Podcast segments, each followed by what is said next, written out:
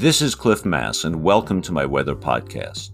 Each week, I talk about current weather, provide a forecast for the weekend and beyond, and give you more details about an interesting weather phenomena.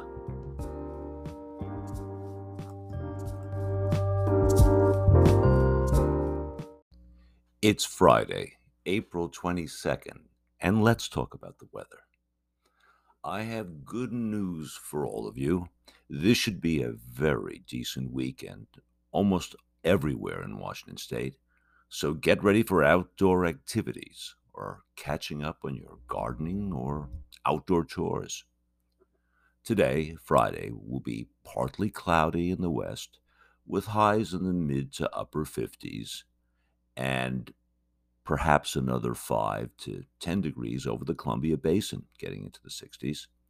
There are a few errant showers still falling over western Washington, but these should be history by noon, so a pretty decent day, really.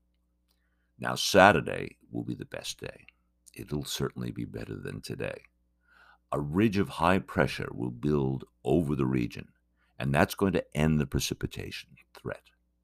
Sun will reign uh, here in Western Washington, there'll be plenty of places that'll have highs around 60 degrees. And if you go to the other side of the Cascades, 70 degrees will be experienced in Yakima and the Tri Cities. So, you know, very, very nice day. Now, one thing I should note is the snowpack is above normal right now in much of Washington state. So there is still plenty of snow in the mountains if you want to enjoy it. So Get up there. It's, there's only another month that you're going to have the snow to play with.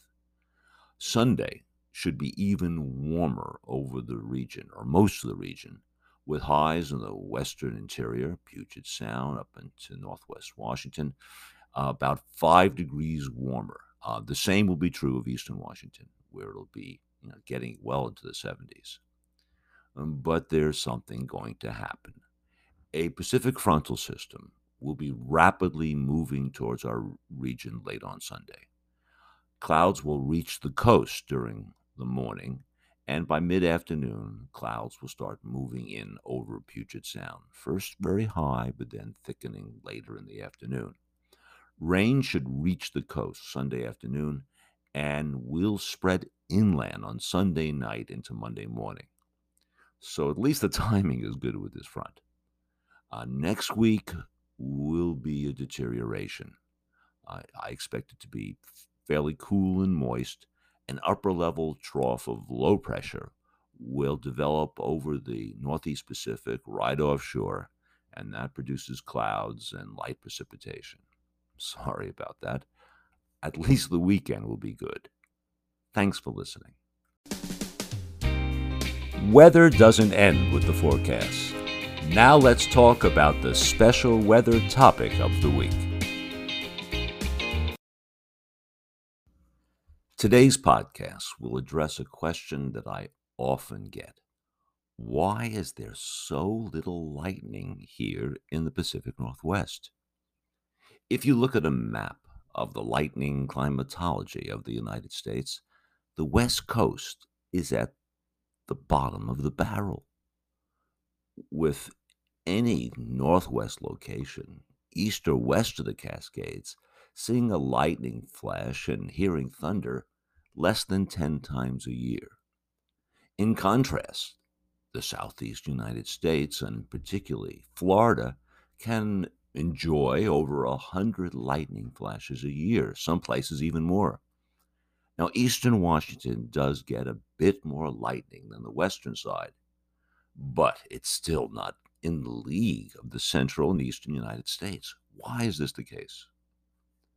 Many of our thunderstorms are one flash wonders, and the vivid and extensive lightning storms of the rest of the country are exceedingly rare around here.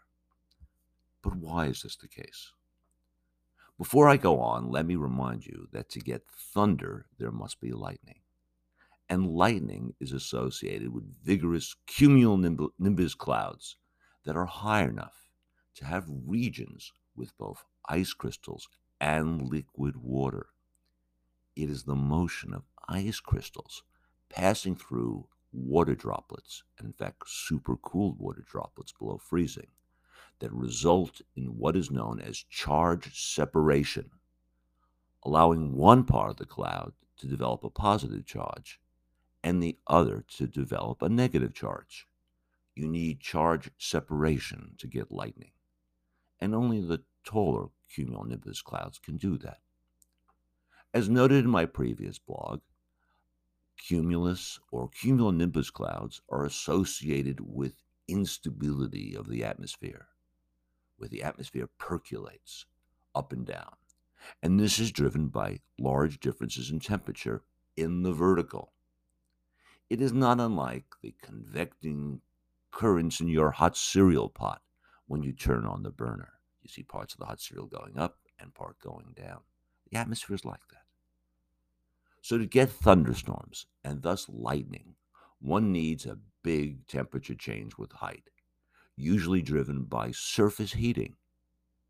And you also need a cumulus cloud that has enough ice and water to do the charge separation. But here in the Northwest, we have a problem getting a big temperature change with height. The Pacific Ocean, right offshore, is relatively cool, and marine air has a tendency to push inland at low levels. And with cool air at low levels, that works against getting a large decrease of temperature with height that drives the cumulus clouds. It's sort of like turning down the heat on your stovetop. Another problem is the lack of water vapor in our atmosphere. Yes, you heard that right. Lack of water vapor here in the Northwest with a huge ocean just upstream of us, to the west of us. But the ocean is the problem. The amount of water vapor air can hold depends on temperature.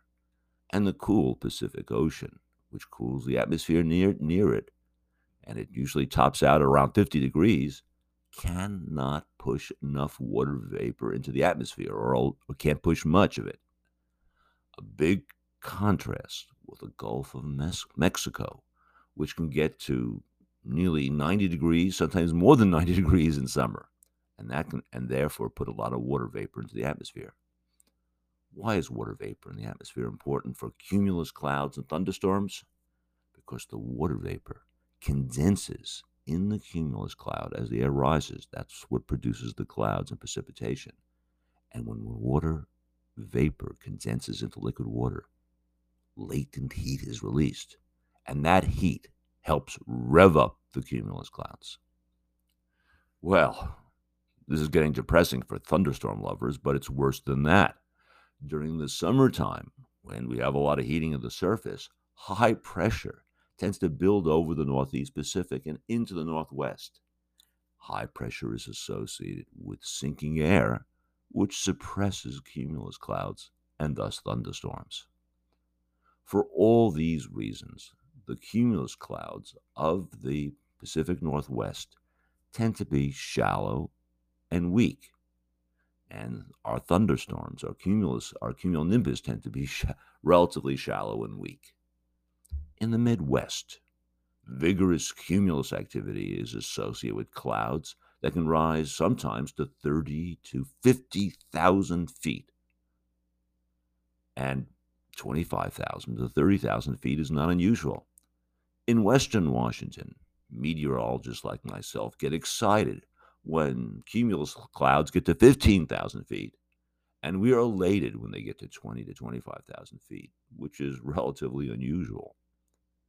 Shallow cumulus simply do not have enough of the mix of water and ice higher up in the clouds that results in electrification and thus lightning. So if you are looking to blame something for our lack of lightning, blame the Pacific Ocean. Now, getting away from the Pacific Ocean helps. That is one reason why Eastern Washington has a bit more lightning than Western Washington. Uh, thus, you know, uh, they do see a higher frequency, maybe a few more lightning strokes a year. And Eastern Washington also occasionally gets a piece of the thunderstorm action associated with the midsummer southwest United States monsoon that brings impressive thunderstorms to places like Arizona in July and August. The moisture from these monsoon storms can, in fact, be traced all the way back to the Gulf of Mexico. Now, a question you might ask will global warming increase thunderstorms over our region? Well, the best climate models we have suggest that thunderstorms might increase during mid to late summer over eastern Oregon, with eastern Washington getting some enhancement. We will see. Thanks for listening. Thank you for listening to my podcast.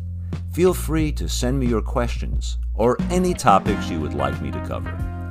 This podcast will be available every Friday morning on my blog and major podcast platforms. If you would like to support this podcast, feel free to use the Patreon link on my blog. See you next time.